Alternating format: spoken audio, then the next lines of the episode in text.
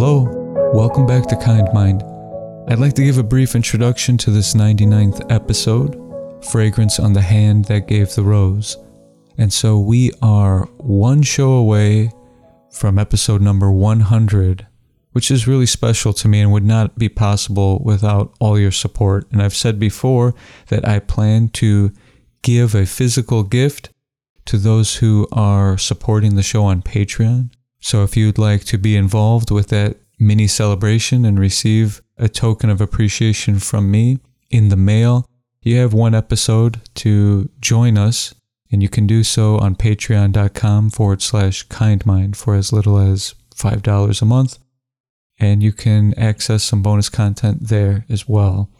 This episode is all about the art and science of giving it was recorded just last week on Wednesday, November 29th at our Kind Mind gathering, and I have many recordings to choose from when it comes to producing future episodes. And so I don't have any predictable pattern, but several members of Patreon had expressed regret that they couldn't attend the live recording, and the content still feels very relevant uh, because tis the season of giving as we've just entered into December, but the societal expectation to buy a bunch of gifts or marketing pressure to spend, spend, spend is not the real spirit of generosity. And I'm sure other people are also feeling a lot of heaviness during these dark times, literally, as we get closer to the winter solstice, but also in the world, so much chaos, hostility, and death and destruction still throughout the world. So it may be hard to find our balance during these times. But sincere generosity is good for our health. And according to psychological studies, our happiness is tied to others. Our liberation is bound up in the liberation of the vulnerable. And so our well being is more linked with pro social behaviors and the warm glow or the helper's high that we experience when we give to another corresponds to an actual rise in body temperature and release of feel good hormones like oxytocin and endorphins. But how, when, or what do we give is worth considering further. Additionally, experiments with hedonic adaptation reveal that the happiness we enjoy from doing the same activity or having the same experience diminishes over time as our brain adjusts and looks for something more stimulating. But that's not true when giving, even in the same manner. And it got me thinking since I listened back to the talk, how common it is to feel concerned about what our gifts mean especially in our families, people tend to keep tabs on their gift. And I don't think this is only tied to the transactional nature of consumerism and capitalism, although that certainly could be a factor. But I had shared an, a historical anecdote about evolution that primates removing the lice off one another's back may have been a critical step in the stage of evolving from primate to human and an expansion of our capacity for cooperation. But since then, thinking deeper about the transactional nature of gifts, imagine if one of these mischievous monkeys had their mate or friend removing lice or ticks off their back, and then they switch roles, and the monkey who's already cleared of the bugs decides to run off. Well, that could really be tantamount to disease and death for the other. So maybe there is an evolutionary component to this where if we don't get reciprocity or we don't feel that there is sufficient appreciation for what we do for others, there may be something deep down in our bones and ourselves that feels insecure. And I wonder if it could be tied to something like that. Anyways, I hope you enjoy this episode. It explores the ways to give, but not just materially or commercially once a year, but as a healthy habit to give of ourselves as a spiritual practice, but also within yourself, between your mind and body. So I hope your holiday season is off to a meaningful and transformative start. Looking forward to connecting soon. Thank you again for your support and very much looking forward to our upcoming 100th episode. Take care.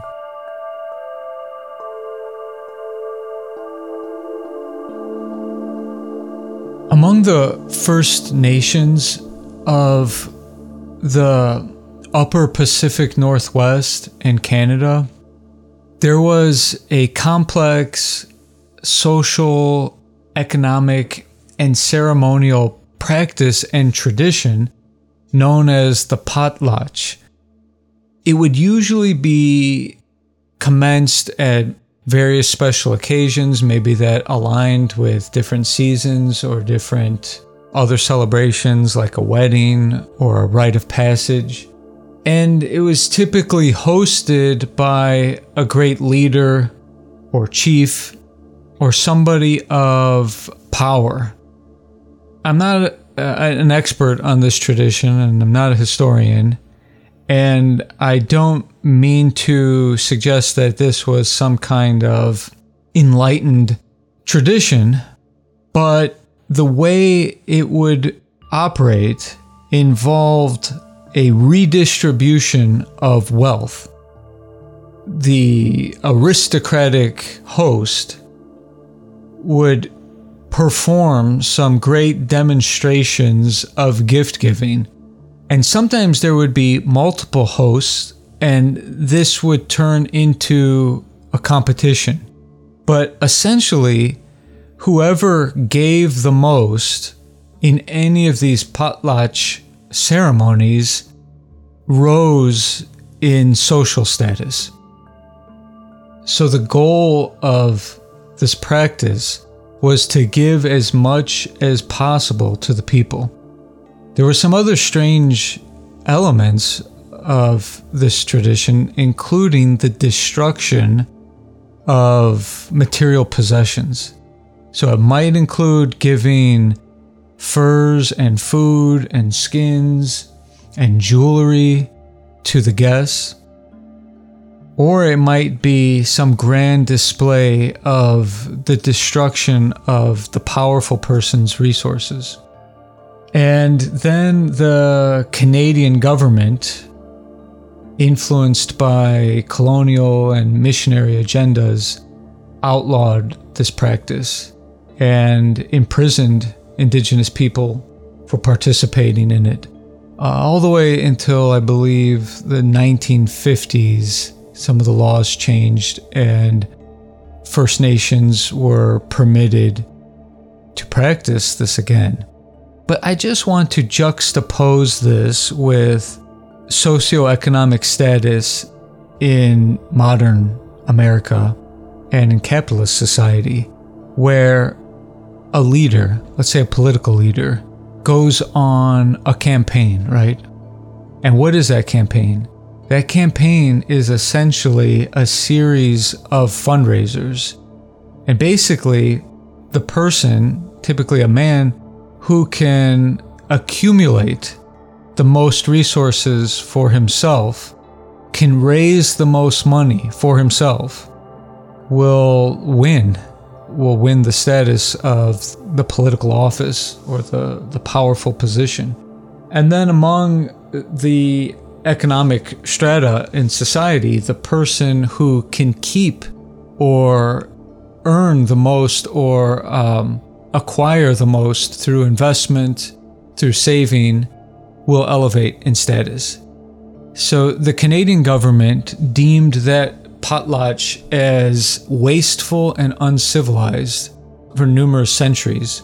But it's kind of ironic, right? When you think about the true spirit of generosity and our conventions around the holidays of giving, which is, you know, just a, a mechanical practice oftentimes, or uh, just a reflection of consumerism.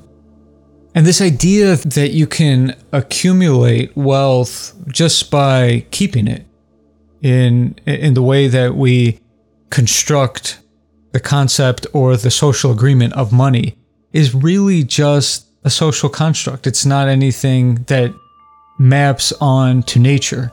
If I have some fruits uh, or some eggs or some materials, they won't last forever. So that's not really how nature works. Either I use it or I share it or I consume it or it loses its value.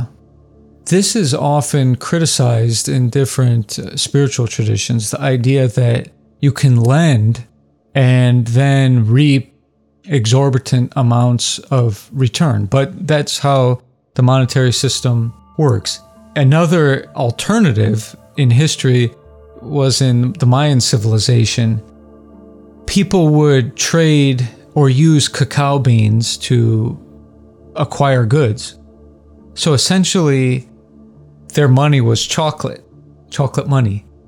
But cacao beans, they tend to go bad within a month and lose all value within six months. So what a difference, right? Imagine if any money, currency, was no good in 30 days. You have 30 days to, to do what you can with your money. And you just think of how different society would be. And in those potlatch ceremonies, it wasn't the person who had the most that was the most respected, it was the person who gave the most. So you could be poorer and be more celebrated or more respected because it's conceivable that that person could give more. And so now if a person had a billion dollars, they could just put that billion dollars in a savings account and um, it could generate $60 million in interest annually. Or more modestly, more possible for more people would be to one day have $3 million in savings. And that would yield, could easily yield 180,000 in interest annually. So a person could comfortably live as a one person off 180,000 a year based on the standards of the world while never touching their principal investment.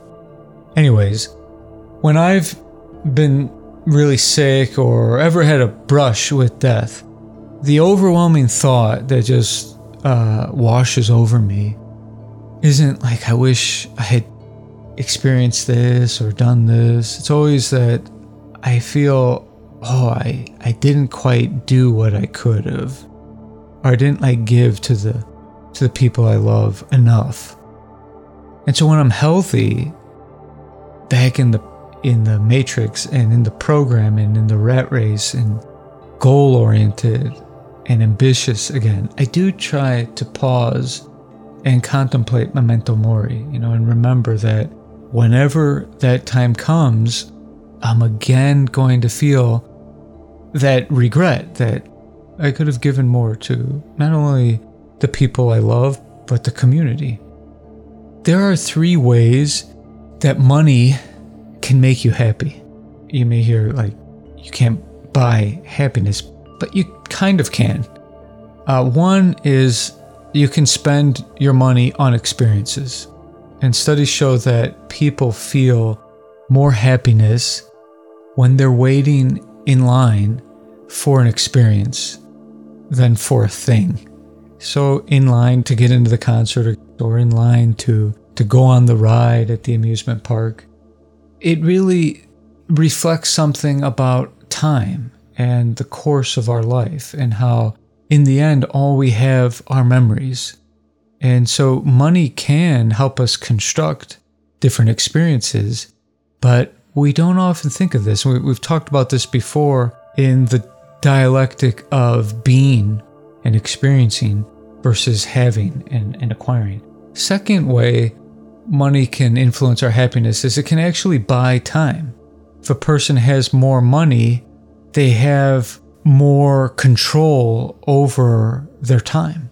You know, we have to trade our time to survive, trade our time doing things that if we had enough money, we probably wouldn't do, or maybe we wouldn't do to that extent.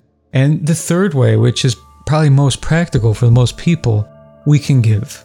Money can facilitate generosity. And this doesn't mean that like giving all your money or anything. It just means that money is a vehicle for distributing gifts. There was a study by uh, the psychologist Norton and colleagues in which they gave subjects either $5 or $20 every day for a week with explicit instructions. You're either in a group where you're told to spend this money on yourself. This money is given to you and it's for you to use for you today. If you don't use it, you lose it. The other group was instructed to use that money to give gifts to other people. And then the researchers uh, interviewed and conducted psychological assessments, and they found that the group that gave to others were happier. And it didn't matter whether it was $5 or $20, which suggests that the size of the giving really isn't as important as the spirit of selflessness.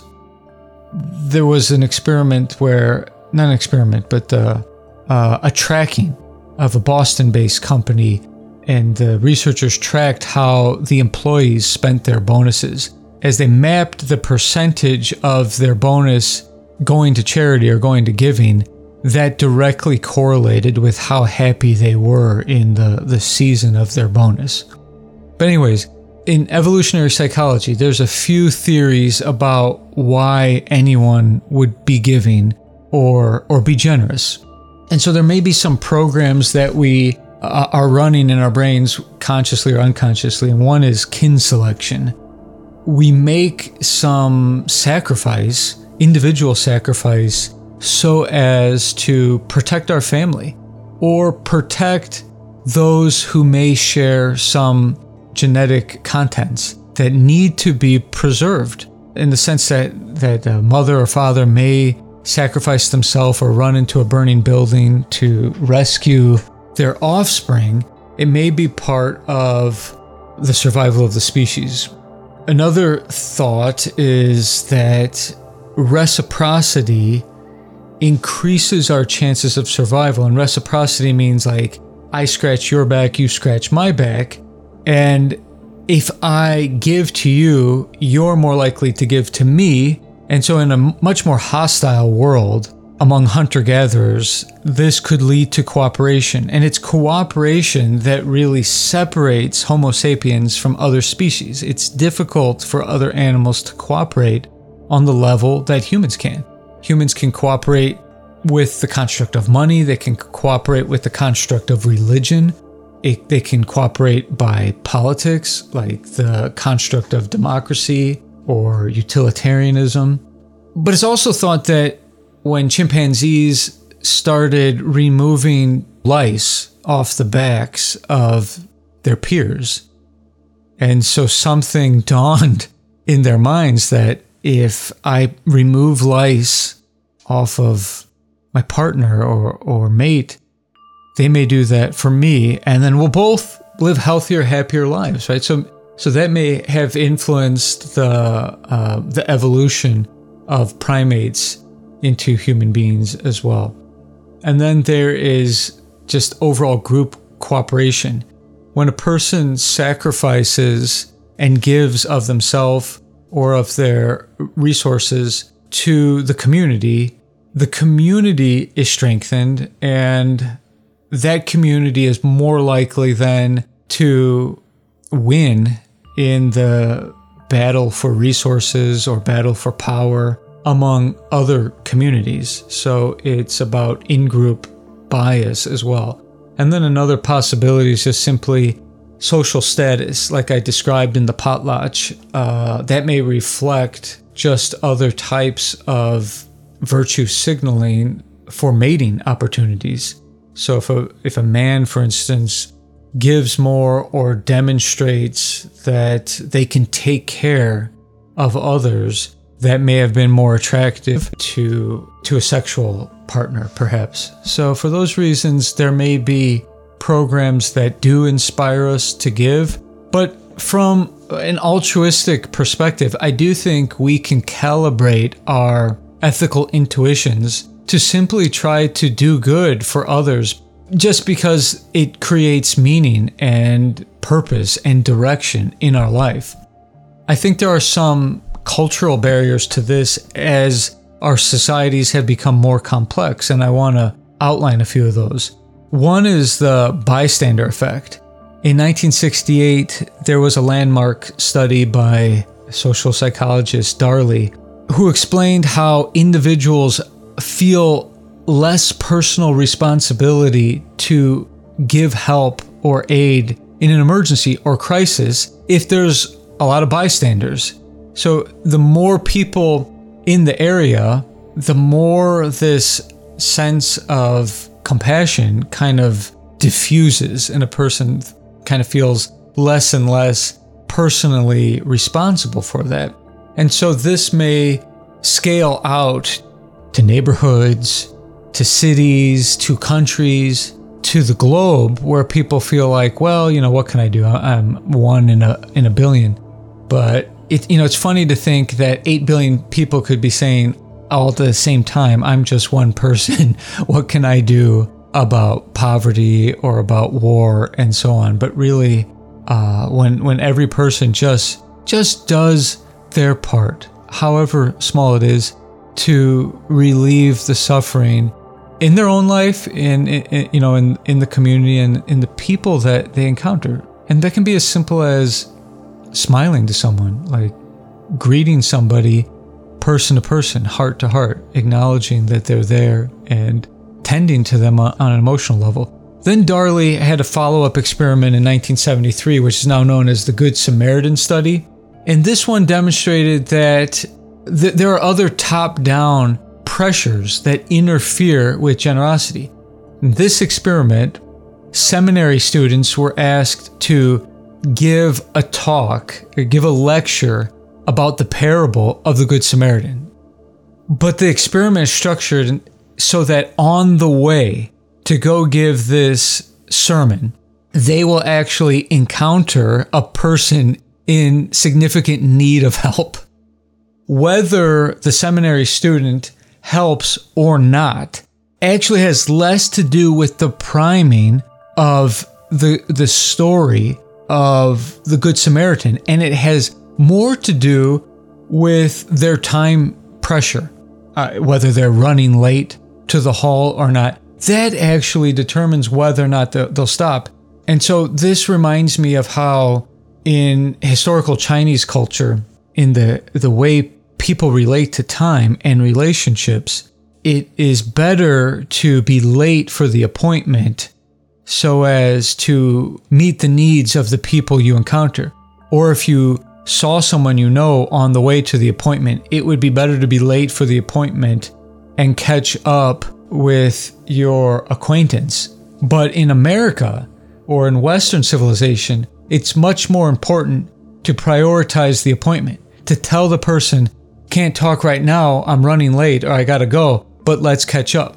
So that's just a cultural norm, right? And if you think about our society and the currents of capitalism and pressures associated with productivity and busyness and urgency, that stands as a barrier to us actually living integrated, holistic, selfless lives where we construct meaning around celebrating our connections and honoring our connections and our relations and building community with the people around us. This notion of a helper's high actually has a, a neurobiological underpinning, which is when people give, the brain proceeds to release oxytocin, which is a pro social hormone, but it's also an opiate. So people actually feel this elevated warm glow. And the endorphins are also released, which is parallel to a runner's high. So, this warmth that washes over a person is due to the chemistry operating in the brain. And that's probably for those evolutionary reasons. The word gift itself, Gafen, is, is the origin in German, to give or to receive. And I think that's pretty cool that it gives equal weight to both. Like giving and receiving is just like sunrise and sunset. These are just natural parts of the cycle of life. So you're either a conduit for the earth to give or for the earth to receive back. But gift also could mean natural talent. Like, don't look a gift horse in the mouth, which originally was called the a given horse. This means that we all we all have natural talents, natural strengths, natural inclinations, and prodigious proclivities. And so we start out with some balance in our account, so to speak. We are already recipients in some fashion. So therefore, we do have some abundance which can be shared. It could be physical strength, it could be intelligence, it could be athletic ability, it could be the ability to, to fix things, the ability to heal, the ability to listen and pay attention. It's worth reflecting on what our gift horse is and how we can use that to redistribute in our community or in our family. In Swedish, gift means either married or poison. I tried to think about uh, these two two definitions in Swedish because it's just so so different, right? Than than what we think of as a gift, married or poison. Dive in deeper to the idea of married and gift. When we give something to someone, we may actually be tying ourselves, tying uh, a chain to them, positively or negatively. Who we give to, how we give, the spirit with which we give may establish a bond that will last forever. Marriage, ideally, is is a beautiful, healthy, supportive agreement, right? It's not like a person will just marry the next person that they pass. So it does kind of speak to some kind of intelligence behind giving, the way that a person gives, or whether or not the receiver will know that you're the giver, right? Because it may actually be a proposal. On the other hand, or in addition, poison. Can a gift be poisonous? If a person is giving and they're not giving in the true spirit of generosity, which would mean that a person is just giving out of the goodness of their heart without expectation of a reward or return. Think about how many times either you, you may have done this or somebody's done this with you where the gift becomes a tally, becomes a score or somebody brings up, you know, I did X, Y, and Z for you, or this is how you thank me after I let you stay with me, or after I paid for this. If somebody is holding that against you, is it really a gift or is it really a, a poison for the giver? Because if it is the reason that they feel injustice I shouldn't have gave to you because you weren't worthy of the gift. Who are we really to determine whether or not somebody else is truly worthy? In the Tao Te Ching, there's a verse about doing your work, then stepping back as the only path to freedom. When a person does their work or makes their contribution and then holds on, what do people think of my work? Uh, who respects my work? Is my work well received? Am I being acknowledged for my work? Yeah, then it then it starts to turn into pain, into poison. Give, then let go. Otherwise, why give? Are we keeping score? Yeah, I invite you to reflect on this, and I also ask you to try giving without checking in on the gift. You know, sometimes people want to know, like, oh, did that fit you? Did you like it? You know, have you been able to use it? That's up to the recipient to decide if they want to thank you, if they want to show you how it's useful. And don't be offended if your gift is given again or not kept. I typically like to maintain a simple accounting.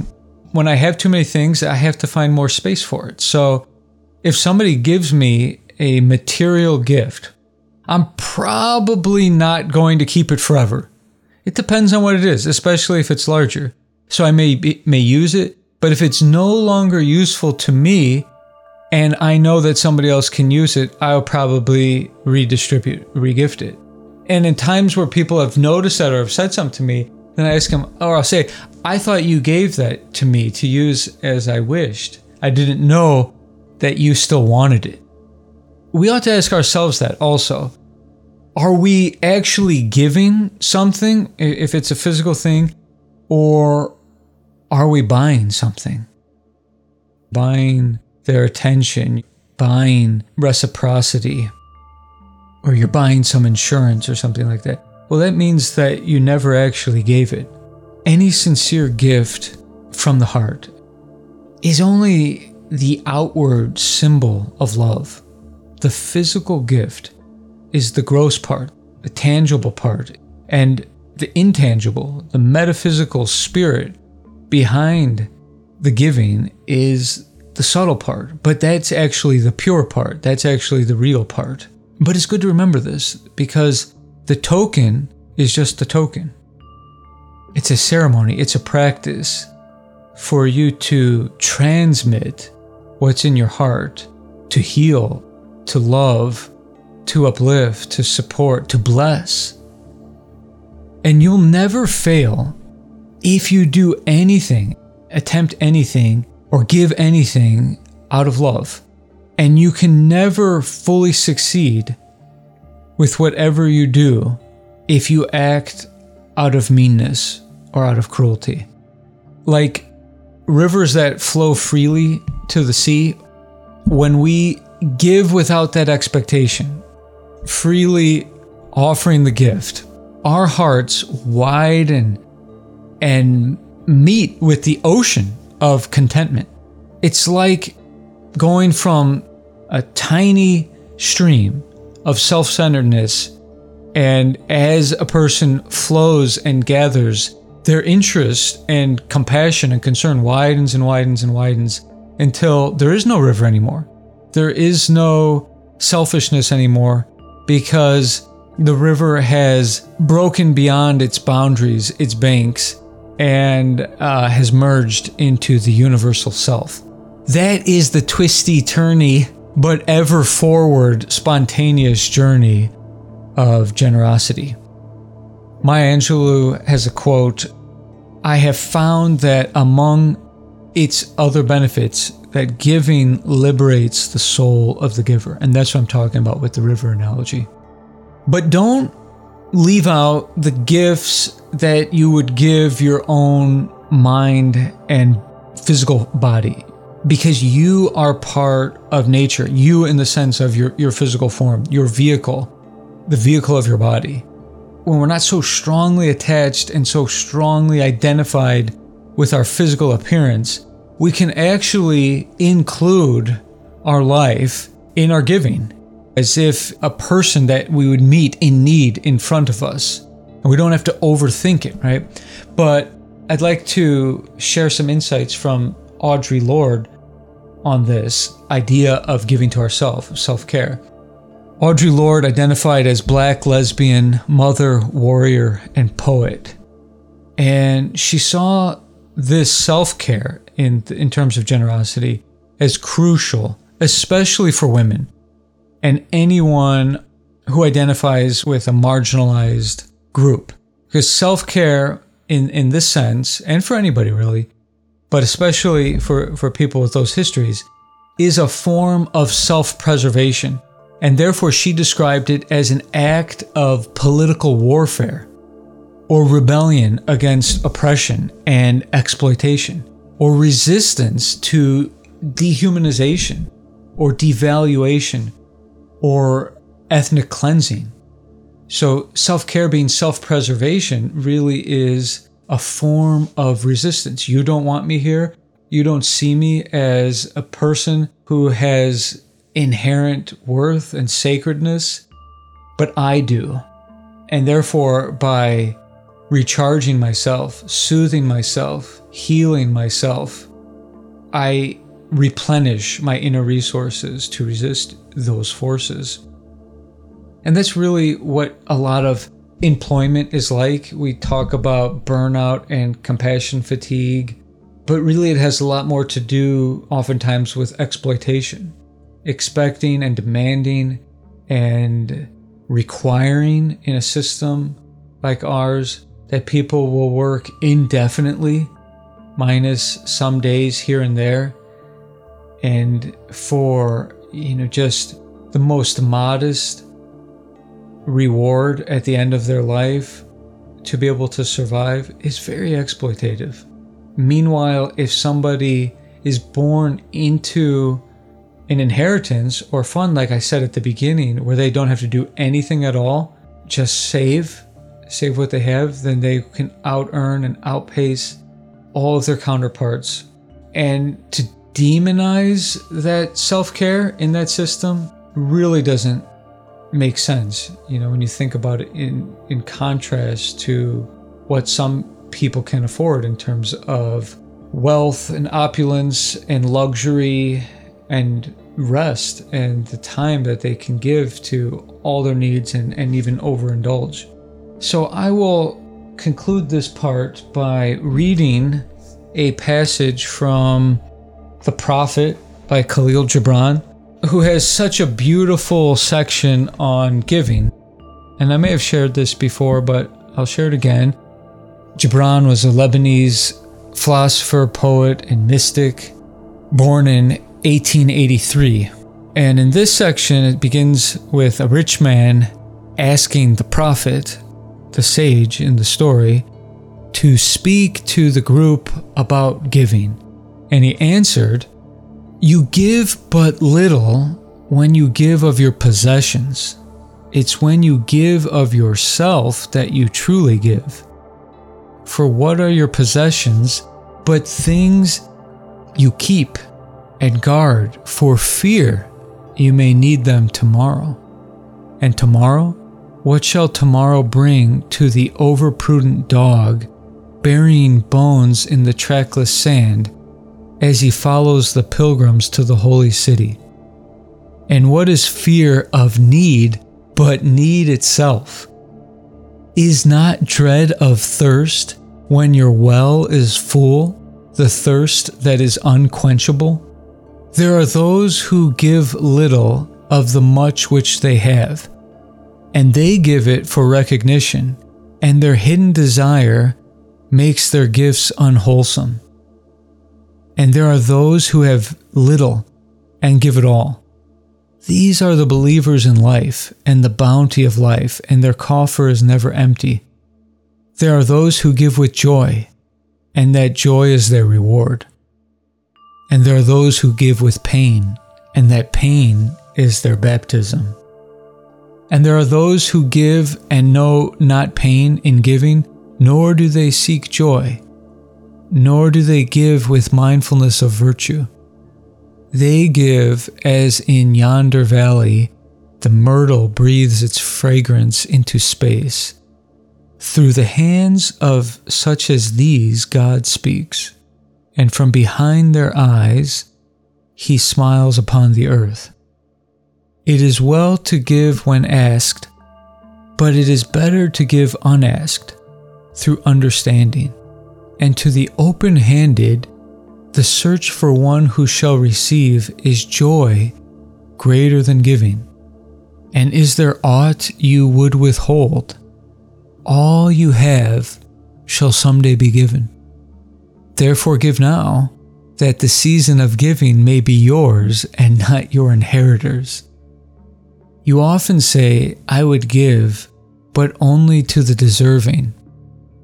The trees in your orchard say not so, nor the flocks in your pasture.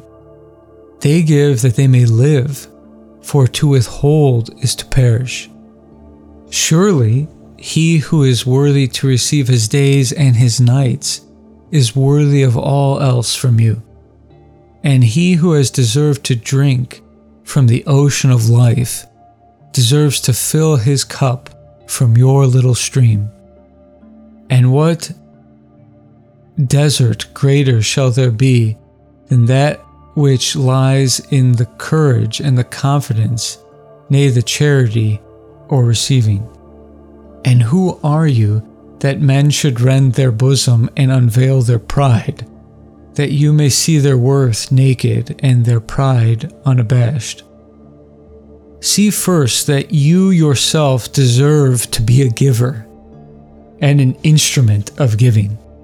For in truth, it's only life that gives unto life, while you, who deem yourself a giver, are but the witness.